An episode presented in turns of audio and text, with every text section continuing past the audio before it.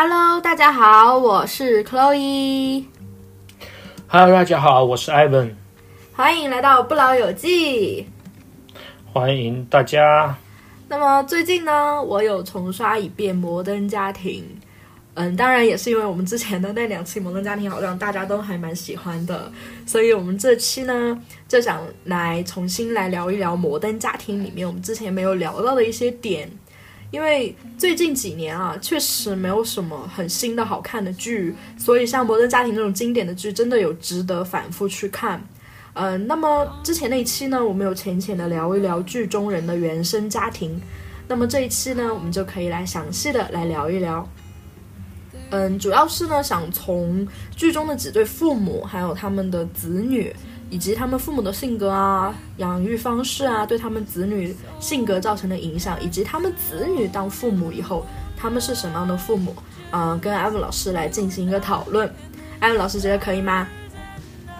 可以可以啊，包括我们之前就是主要是针对了其他的一些方面来讨论嘛。这这次的话，我们可能是主要结合到他们家庭内部来进行一个呃个人形象的一个分析啊，包括他们是作为子女的时候在家庭里是一个什么样的形象，包括作为父母的时候在家庭里又是什么样的一个形象，就是对于我们在反思呃原生家庭给个人带来的影响这个方面，我觉得还是非常有帮助的。包括可乐伊老师刚刚有讲的，就最近两年啊，没有什么好看的剧了。这个确实也是这样，因为我也发现最近几年的这个剧啊，好像就是越来越短视频化，越来越缺乏这些对人物的刻画和描写啊，就是那种爽点来的很快，然后去的也很快。对，所以我觉得《摩登家庭》来聊一聊，就是还是很有意思的。对，特别是我们之前聊了之后，我其实之前聊完，我又去重新看了一遍，然后我是我这一次带看的时候，我就带了一个更强的目的性去观察里面的人物，我真的发现编剧塑造的非常的用心，就很多细节方面。那么我后来会给大家一一讲述。首先呢，想讲一下一切的起源，就是 J 和弟弟这一对夫妇。嗯，就是没有他，其实没有他们俩，其实就没有这个剧，就他们是这个家族的一个创始人的概念。那么首先呢，我们来说一下 J。J 呢，我们之前那期节目也提到过，他其实是一个塑造的非常非常有意思的人物。他是一个老白男，然后他是有一点点那种大男子主义，然后他其实是有一点点那种白人至上的思想在里面，就是他对其他少数族裔或者女性的那种隐隐约约的优越感，其实看剧的时候能够嗯看得出来嘛。然后在剧中也他也提过他的原生家庭，首先呢，他有一个非常非常严厉的母亲，嗯，就是有一集大家都在说他从来没有亲过 Mitch，然后他就特别的生气，他就说是严肃的父亲吧？哦，父亲，sorry，就是有一集大家说他从来没有亲过 Mitchell，然后他就特别的生气，他说他的爸爸只有一次亲了他的头，那一次他爸还以为他是他妹妹，还搞错了，就所以他其实他的父亲是非常的严厉，然后不不喜欢表达的，但是与此相反呢，他有一个非常慈爱的母亲，因为不知道艾文老师有印象吗？就是有一集他翻他母亲的那种食谱出来做饭，然后不小心就翻到他小时候给他妈妈写的一封信，里面就写的，嗯。一个完美的妈妈要怎么做，然后就是一勺耐心，两勺爱，然后他就在饭桌上提到他妈妈的时候，都不小心哭了出来，就可以看出他对他母亲的感情是非常的深的。那么他的原生家庭就是一个嗯、非常典型的慈父严母式的家庭，所以呢，嗯，在这个人物身上也可以看到他的原生家庭的很多影响。嗯、如果用三个词来形容他的话，我觉得首先就是嗯。我给他概括的是美国战狼老白男，第二个就是，OK，很大男子主义，然后第三个嗯我就觉得其实他是有一点点隐形的重男轻女的思想在里面的。嗯，因为他的那个重男轻女的思想跟他的大男子主义也是交相辉映的。呃，我从这个身上可以非常的明显的感觉到，就最近很流行的一个英英文词组叫“有毒的男子气概”，就是 toxic masculinity。就是很明显的可以感觉得到，可能是他从他的父亲身上继承来的那种感觉吧。那么有毒的男子气概主要表现为以下三个方面嘛，第一个就是强硬，就是 tough，就是这他给人感觉非常非常硬汉，就非常的 tough。这是一种观念嘛，就是他觉得男人呐就应该身强体壮、情绪冷酷、行为积极，就像什么施瓦辛格或者史泰龙这种硬汉一样。J 他其实也是一个 tough guy，给人的印象是这是这样子的。然后他也在剧中讲过，就说如果我我老爸跟谁不对付，我就去操场上找他那个人的儿子，我要揍他。这是一种非常的强硬的，就是大家会很害怕的那种感觉。然后对，第二个就是他有一点反女性化，就是他觉得男人就应该拒绝任何被认为是女性化的东西，比如说情感表达呀、接受帮助呀、承认软弱呀这些，就是他对这些东西是非常的抗拒的。然后第三个方面呢，就是 power，就他觉得男人必须要努力获得权利和地位。就包括是社会层面或者经济层面的，这样他们才能获得别人的尊重。你看他在事业上，他其实非常非常有事业心，而且他也特别的在意自己的那个公司运营的好不好，或者说他在公司当中当中的一个地位。所以呢，他在他对自己在社会上的地位啊，还有他的赚的钱啊、经济啊这些，他其实是一个比较有上进心，也比较认，也比较看得重的一个状态的。所以呢，他也有一个隐形的重男轻女，嗯，就大家有会说，嗯，什么生生一个儿子啊？有一集他就说，Everybody wants a son，就是大家都想要儿子。就其实他的内心是会有这样一种感觉的。不知道艾文老师对这个人物有什么看法？每个人都想要一个儿子，而且这个儿子还是必须要符合他们心中所认为的那种。呃，固有的刻板印象的那种形象，才是他们心中理想的儿子，而不是一个就是生理意义上的儿子。对对，包括口语老口语老师刚刚有讲到，就是有个反女性化的一个特点啊，比如说他会对一些呃女性化，比如说一些情感表达会有一些反感。呃，我印象很深刻的一集就是有讲到这他的一个朋友要去墨西哥，还是呃，反正是。一个南南部的一个小岛上去生活了，然后他又舍不得他的朋友走，朋友走，然后他又不知道如何去表达，就一个劲儿损他骂他，然后告诉他那个地方又很不好，然后把气氛搞得就是很尴尬。最后就是在他的那个新老婆叫什么名字来着？Gloria。呃。Gloria 的鼓励下，然后他终于说出来，就是说我很舍不得你走啊，他你就留下来陪我啊。我所有的好兄弟在战场的好朋友都已经死掉了，就是我跟我们一样亲的人就是没有几个。你现在再走的话，那我身边是真的就是没有朋友了。对对对对，最后说到两个人，对抱头痛哭。对，就那个朋友是 Shorty 嘛，就是他最好最好的朋友，对，就是一辈子最好的朋友。然后他后面就一直在说他是你是我的 best friend，然后 Gloria 就会说你们不要再说这个词了，这个词真的很小女生。然后他说后来他说我意识到了，但这也体会出其实这个人物他其实表达情感他是有问题的，所以他就是一个很典型的 man's man 那种感觉，但是大家会。他会给大家留有这种印象，但是到后面他就会被架起来，就他有时候他不想去当这个 man's man 的时候，他都会觉得有一点放不下面子或怎样。对对，包括为什么说，对为什么说摩登发呃摩登家庭里面的角色都会有非常代入感呢？因为 J 就是我们身边非常多的人的父亲。对对 对，就是大把很多。中老年人都是这样的一个标签，包括战狼形象、大男子主义，就是反女性化。但是这和他们又不一样的是，他们在这种固有的刻板印象里，他是随着家庭环境的变化或者是个人成长，他是自己有谋求一个改变的，他不是就是固守自封的。他其实有变很多，我感觉他。嗯，跟 Gloria 结婚的时候，跟他第一任妻子的时候，他应该是改变了蛮多的。那么这个时候呢，对，不得不提到他的第一任妻子奇女子 Didi。Didi 呢，对我们之前有说过，他是一个有点像白左那种那种感觉啊，就比较神神叨叨的，然后精神有一点不稳定，经常就。暴走，在各种家庭聚会上要卡 Gloria 的脖子，然后在他们的婚礼上还大闹，对，然后还蛮异想天开的，比如说突然想要离婚，突然想要找一个年轻男朋友，然后突然想要去冥想，突然想要去跟狼群交流，就特别的异想天开的一个奇女子。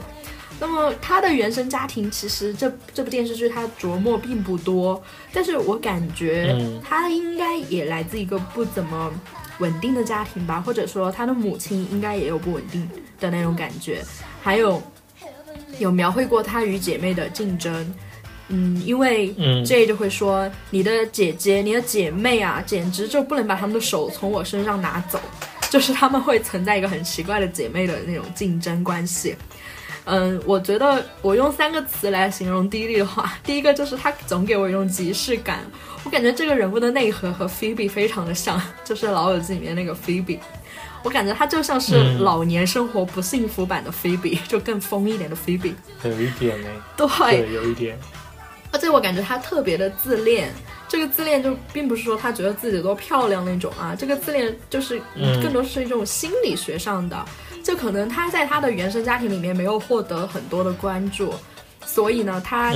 就对自己的那种注意力，就大家对自己注意力有特别特别的要求，就是很明显的，it's all about her。就如果他在这个剧里面出现一集，那么所有人都要围着他，就所有人的注意力都要在他身上，然后所有人都要因为他的到来而烦躁不已。嗯，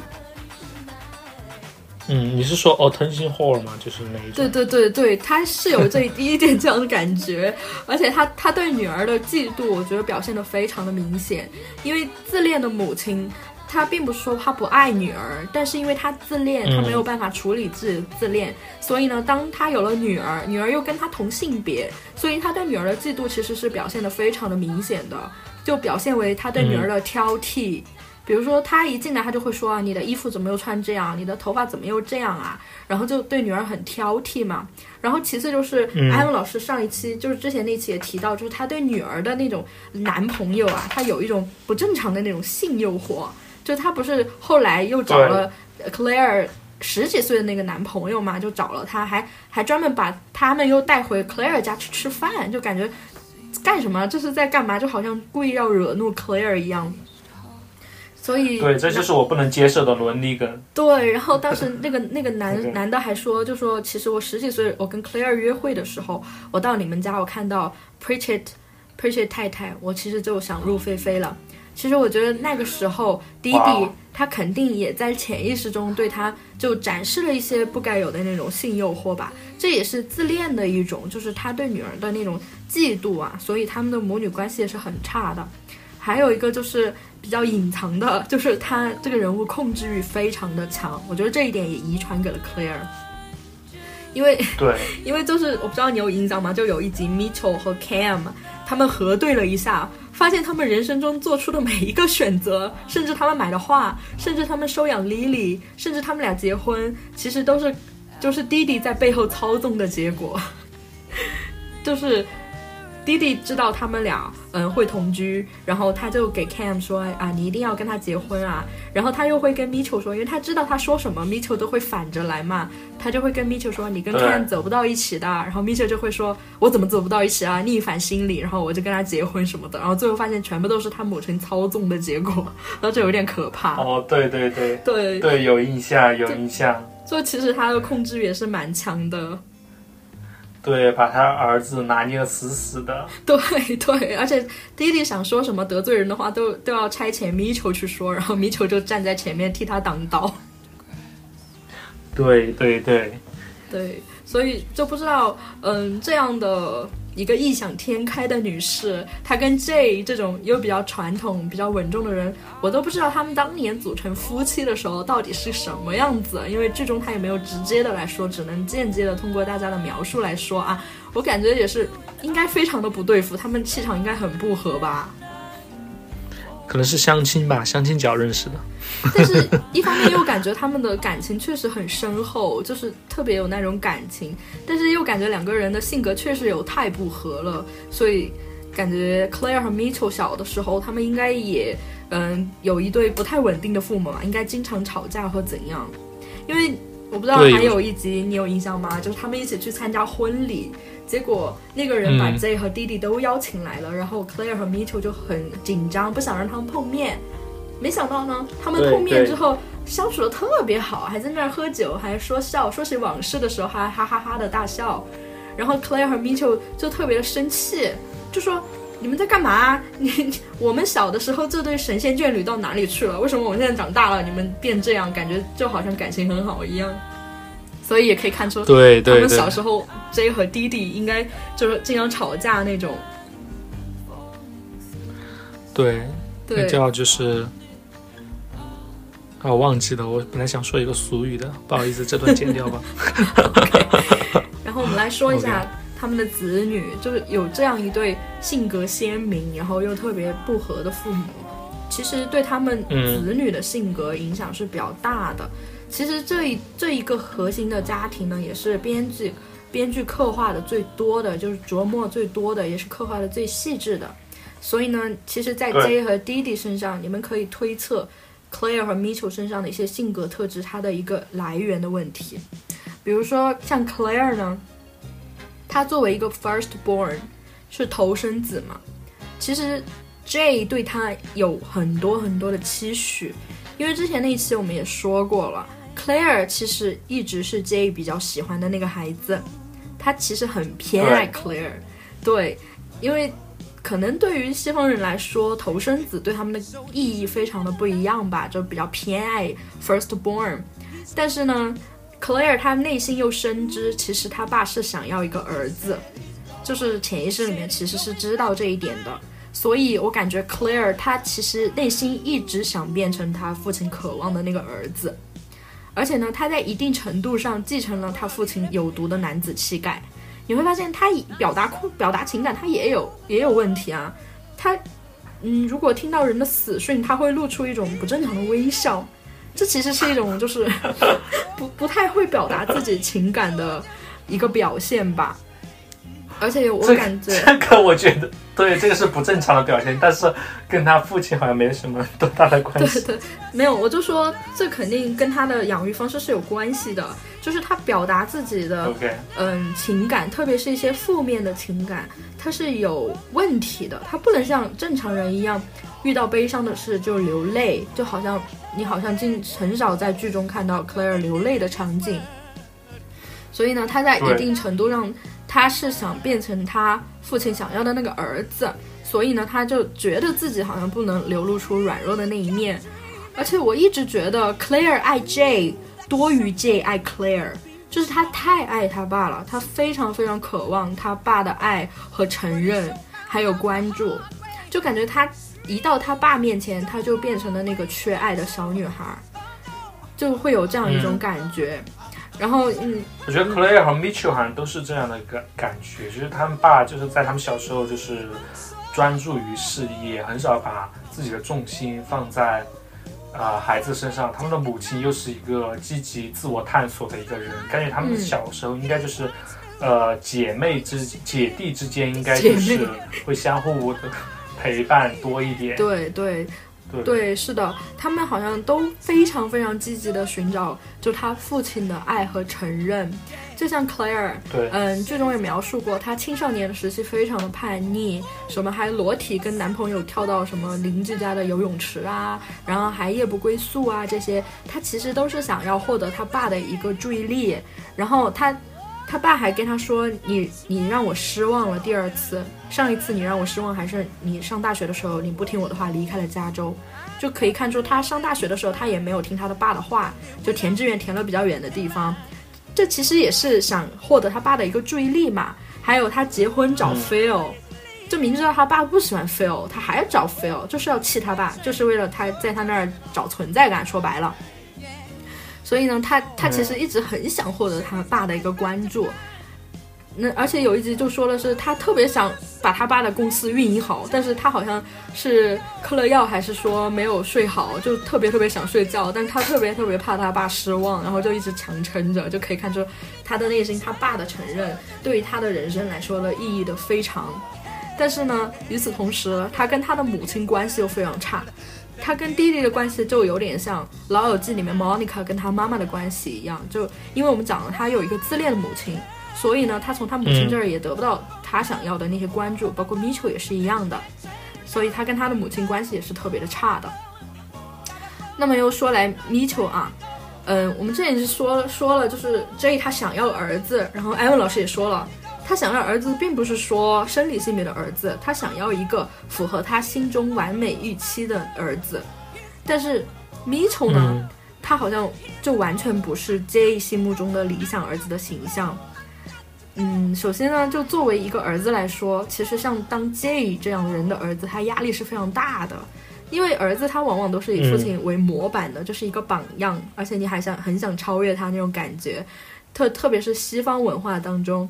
嗯的那种弑父情节嘛，就是你你得你得从精神上把你的爸超越了，好像你才是一个成人那种感觉。但是这样呢，当 J 这样的人的儿子，他的压力就非常的大。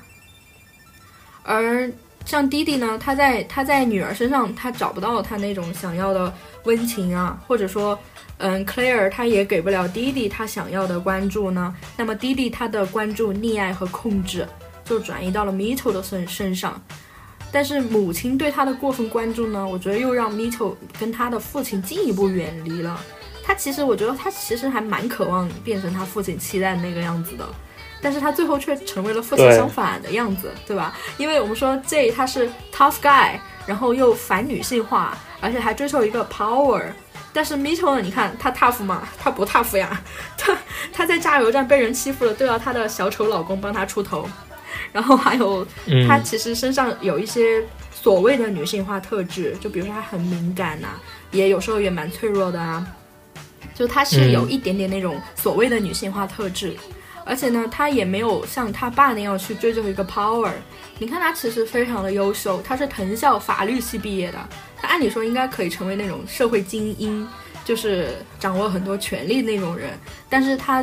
嗯，他先是做了环保律师吧，然后他又去当了检察官，就感觉他内心其实是有一个职业追求的，就并不是说一味的以那种社会地位或者金钱来衡量自己的自己的职业规划那个样子。所以我感觉米楚他最后成为了他父亲相反的样子。对，包括。我记得以前是有一本心理学的书吧，还是什么一个理论哈，我记不太清了。就是说，呃，孩子一般要不然就是成为和父母一样的人，要不然就是会成为和父母特质相反的人。嗯，就只有这两种可能。对对。但是其实，在 Mitchell 和 Claire 身上又可以看到很多，就是跟他爸差不多的那种那种感觉吧，也描述不出来。反正一看就是一家人，不是一家人不进一家门那种感觉。因为对表面上看，就是 Claire 是他爸最宠爱的孩子，Mitchell 是他妈最宠爱的孩子。但是我们刚刚也说了，实际上呢，Claire 他承担了他爸爸对头生子还有儿子的期待。和渴望，就是他其实是承担了这个责任，相当于在一定程度上呢，Mitchell 在当他弟弟嘛，在下面有一个姐姐扛着，他一定程度上可以做做自己，嗯，所以呢，其实很多人都说，其实 Claire 才是 son，Mitchell 才是 daughter，就其实是这样一种感觉。然后因为在 Claire 身上，他妈也找不到那种母。传统意义上的女儿那种感觉，就是很贴心啊，很关怀你啊，很溺爱你那种感觉。所以弟弟呢，他一定程度上把自己对女儿的期待，他就投射到了 Mitchell 的身上。但是我们都说了嘛，因为父母一样，所以其实 Mitchell 和 Claire 他们都有一样的问题。你说 Mitchell 虽然他很敏感脆弱，但是他也不是很喜欢寻求别人帮助，而且他们俩都有那种边界感比较强，然后又偏执，有点固执。有时候显得有一点控制欲强那种特点，对，包括自己认定的事情不会轻易的做出改变，对对对，就是很倔强的那个样子，对，有点认死理，而且都好像都有点洁癖吧那种感觉。OK，可能处女座吧。对，就就会有那种比较比较神经质的感觉。对，就是从父母身上遗传下来的特质还是比较明显的。对。然后我们来继续说 Claire 和 Mitchell 他们当了父母又是什么样子呢？首先呢是 Claire，嗯，Claire 和 Phil 这个家庭，我觉得可以是编剧塑造的一个比较完美的家庭了吧，就是符合美国价值观当中那个完美。那么 Claire 啊，简直是也符合中国的价值观，就是三胎家庭。对的，对的，三胎家庭有车有房，对的。那么 Claire 呢？对，她应该就是按照那种美国人心目中的完美妈妈的形象去进行一个塑造的，而且我觉得。对于美国观众来说，他们的完美其实就是不完美，就是你必须要不完美，你对于他们来说才是完美的。就是好像他们对于过分完美的人也不是那么感冒，就是大家都要有点小瑕疵那种，他们才觉得有意思吧。对他们就不是很喜，我之前好像听说他们不是很喜欢安妮海瑟薇的原因，就是因为安妮海瑟薇太完美了，对，没有什么缺点，太完美，他们就会觉得很假，所以就会喜欢大表姐这种啊，就是有一点点小缺陷那种。就太假，他们会觉得说是 goody goody 嘛，就是觉得没意思。所以 Claire 她应该是就是比较完美那种妈妈的形象，又是一头金发，然后干家务又特别的能干，然后把家持得非常好，又特别爱孩子，然后她又有自己的一些小癖好或者小倔强，然后大家会觉得她很可爱。那么如果要用三个字来形容当妈的 Claire 呢？我觉得第一个就是要强。就在这种你可以看到她很较真。就是什么有有车超速啊，他一定要去定那个不要超速，然后还要去向市政向他们政府来申请那个呃停车的那个标识，然后最后还要去竞选议员，对，就很喜欢竞争，然后还有不服输。其实这些核心的核心的理念都是他害怕他让他父亲失望，所以他从小到大都是这样子，他很害怕输，但是他又非常喜爱竞争。然后第二个呢，就是非常的控制欲强。我们刚才也说他很洁癖，而且他对孩子、他伴侣对一切的掌控，他那种掌控欲非常的强。我觉得是因为他小时候作为家里最大的孩子，就像 J 和弟弟吵架的时候，他可能就是不能控制家里的那种混乱吧，还有父母的争吵，所以长大之后他的控制欲强到偏执。还有我们刚刚说了，他表达情感他是有问题的。比如说听到人后会笑，还有什么不知道表达自己的感情？你看 Phil 都都会表达自己感情啊。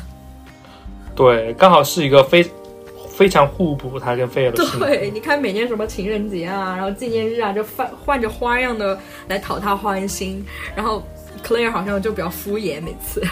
然后他还有一点就是讨好型人格，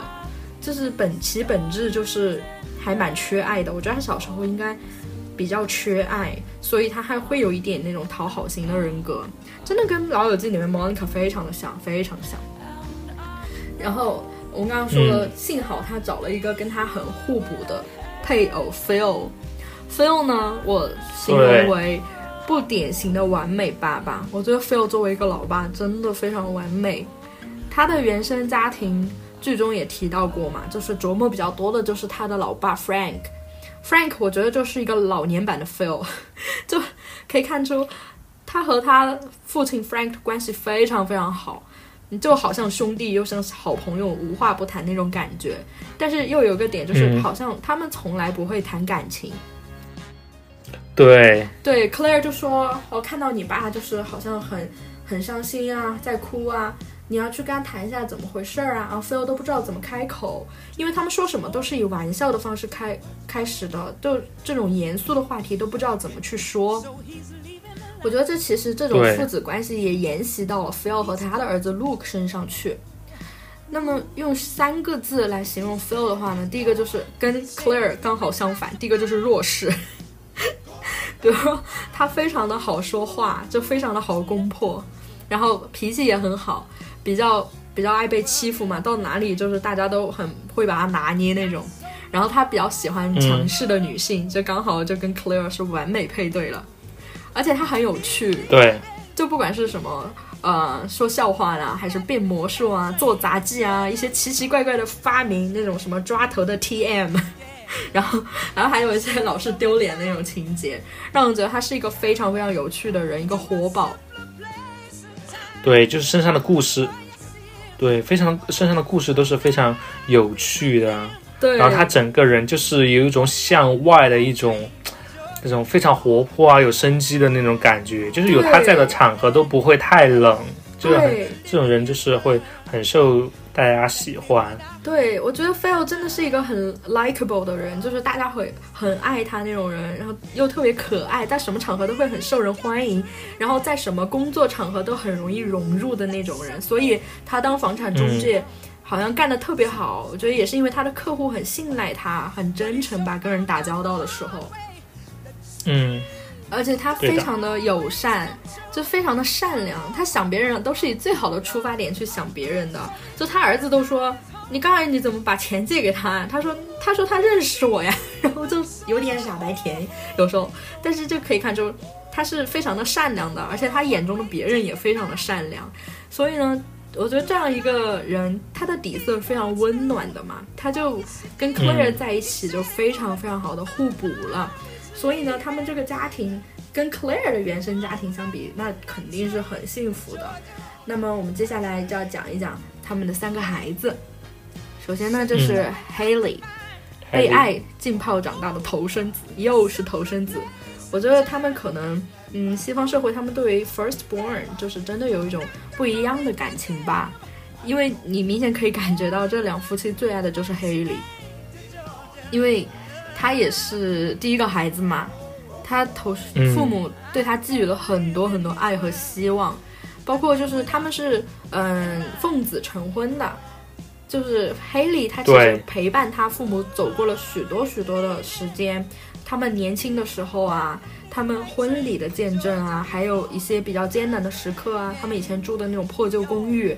其实都有 Haley 的陪伴。对于他们父母来说，Haley 其实是陪伴他们走过最长时间的一个孩子，也是见证了他们人生很多阶段的一个孩子。对于他们来说，意义是很非凡的。像其他的后面的 Alex 和 Luke 都是相对来说比较稳定的时候生下的孩子，就少了这样一种嗯不同阶段的陪伴感吧。嗯，对。然后嗯，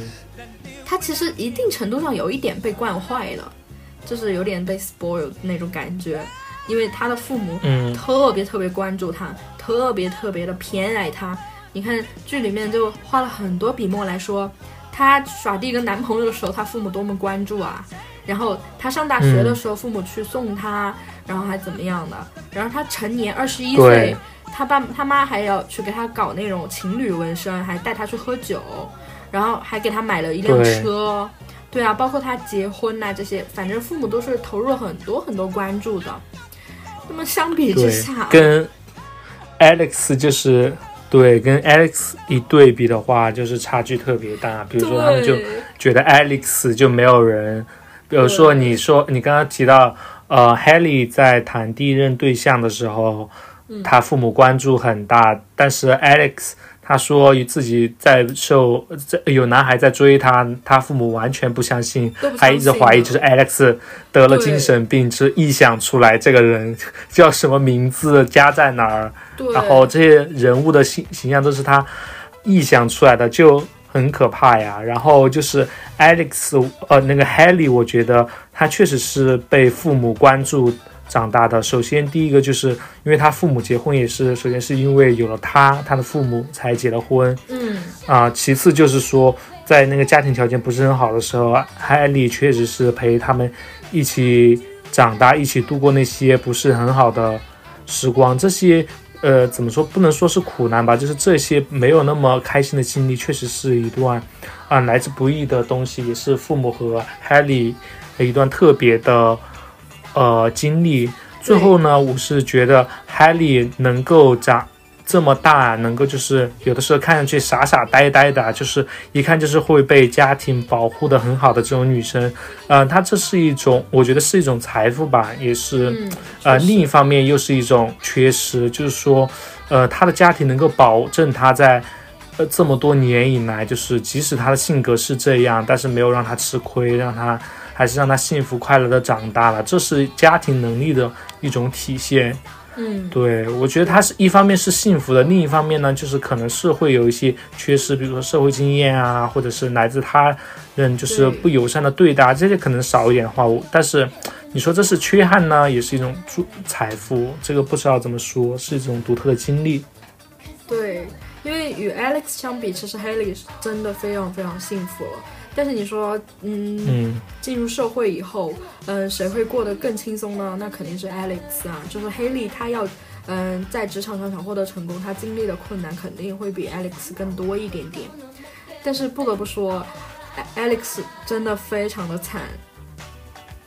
如果要走职场的路的话，海里肯定是过得很惨。但是如果是他稍微正常一点，选了什么读天体物理学的那个博士做老公啊，或者是走一些其他的路啊，他可能就是路也，呃，另一种路上应该也不会过得很惨。对，但 Alex 确实是有一点太惨了。对啊。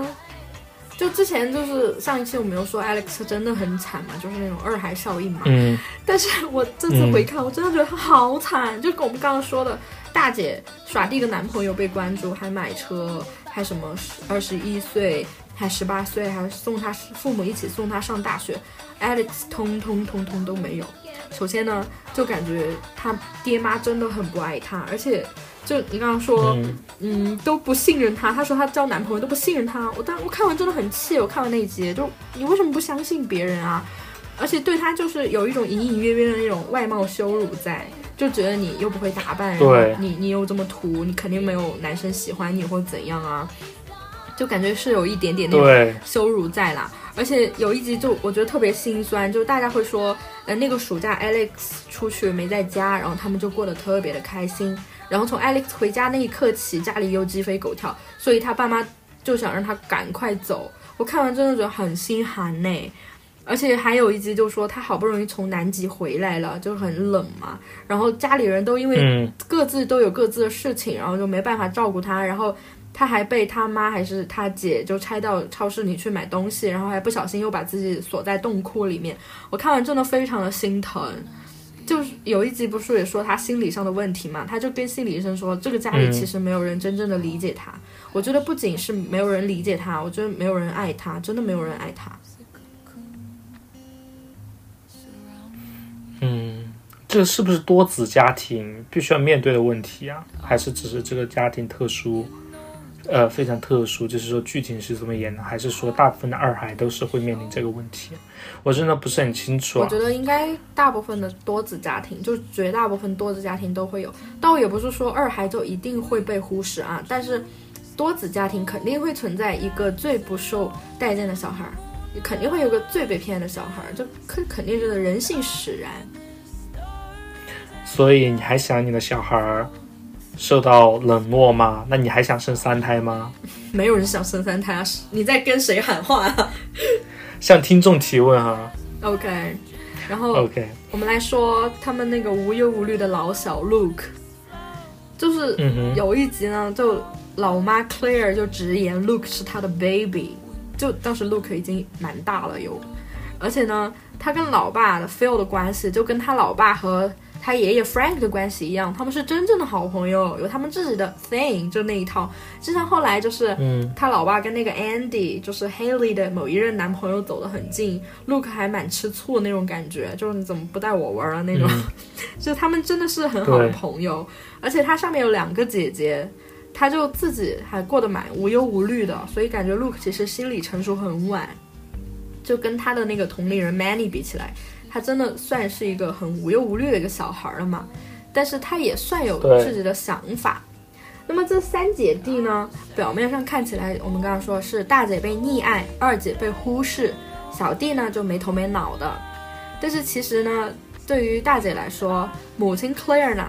她对 Haley 她其实非常非常依赖的。就是我不知道你发现没有，就是我们刚刚说的，不管是成年还是上大学还是耍男朋友，就是。Claire，她对于这些节点，她其实是很难接受的，就是她不想让自己的 little girl，然后一下就长大那种感觉，她其实是非常依赖 Haley 的。所以呢，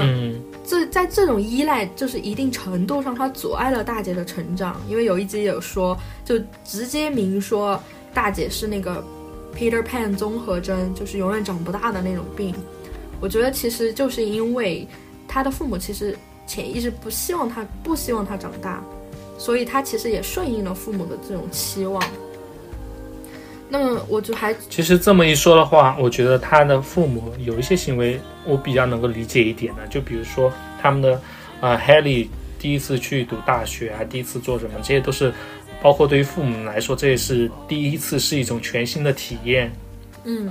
对，对。父母情感上难以接受，但是轮到 Alex 要去读大学时，他们反而是啊第二次，就是新鲜感可能就是会少一点。对，对我站在他们角度可以理解，但是对于二姐来说，但是这是她的第一次毕业呀，对吧？第一次读大学还是有点不公平。对于父母来说，你是第一次，但是对于这个孩子来说，每一个孩子他都是一种全新的体验，每一个孩子他应该都。是不一样的呀，所以一定程度上也还是能够说明他们对 Alex 的忽视吧。而且我觉得他们对 Alex 的忽视甚至不爱呢，我甚至有时候会觉得是有一点点恐惧和恨意的。因为父母呢，就从心理学角度来讲，他父母他最偏爱的孩子，绝对绝对是最像他的那个孩子，不管是长得像还是性格像，因为人都是自恋的嘛，就是他肯定会偏爱像自己的那个孩子。但是你像你想像 Phil 和 Claire，嗯，他们这种其实也智商啊，这些都是正常水平嘛。突然生出一个天才儿童，就一方面是会有一点嗯虚荣啦，就是哎 Claire 也会用 Alex 去炫耀那种感觉，但是 Alex 就说你不要这样炫耀我，让我感觉我是一个嗯展向人展示的一个什么东西一样。就一方面肯定会有这种炫耀的感觉，但另一方面肯定会有一点害怕他。就你想有一集也讲说什么 Manny 啊，还有 Mitchell 他们两口子带着他们去美术馆，然后就被 Alex 秒杀，就什么都知道的一个一个小孩。哦，对，对啊，大人肯定都不喜欢啊，就不喜欢那种 know it all 嘛，就是什你啥都被你懂完了，我不喜欢这种人，就是那种感觉。所以他们对 Alex，他甚至是有一点恐惧，甚至是有一点厌恶那种感觉在里面的。那么对小儿子呢，他们也存在一个溺爱，就他们会觉得是他们的 baby，然后 Phil 会觉得是他的好朋友，而且也没有给他任何任何的压力，也没有说你要上大学或者怎样。但是呢，也刚刚也说了嘛，就是 Phil 和 Frank 他们无法进行一个真正的情感交流。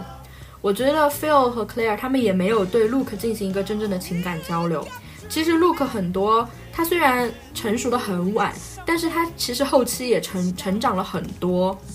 但是感觉他父母并不知道这些成长，他们只觉得他儿子就是像他嗯表现出来的那样，什么都不知道。但是其实 Luke 他也有自己的想法的，所以你看他父母其实也不是特别的信任他，甚至到后面上大学还是要给他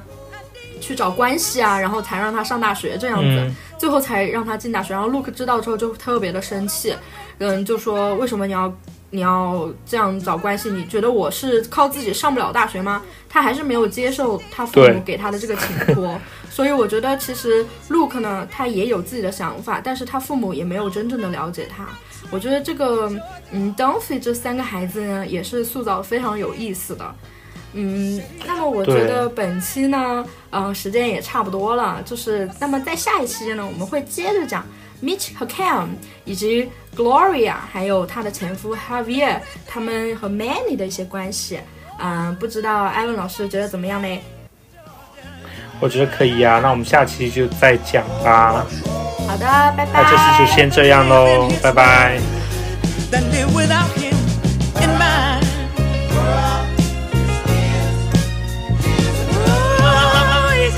it.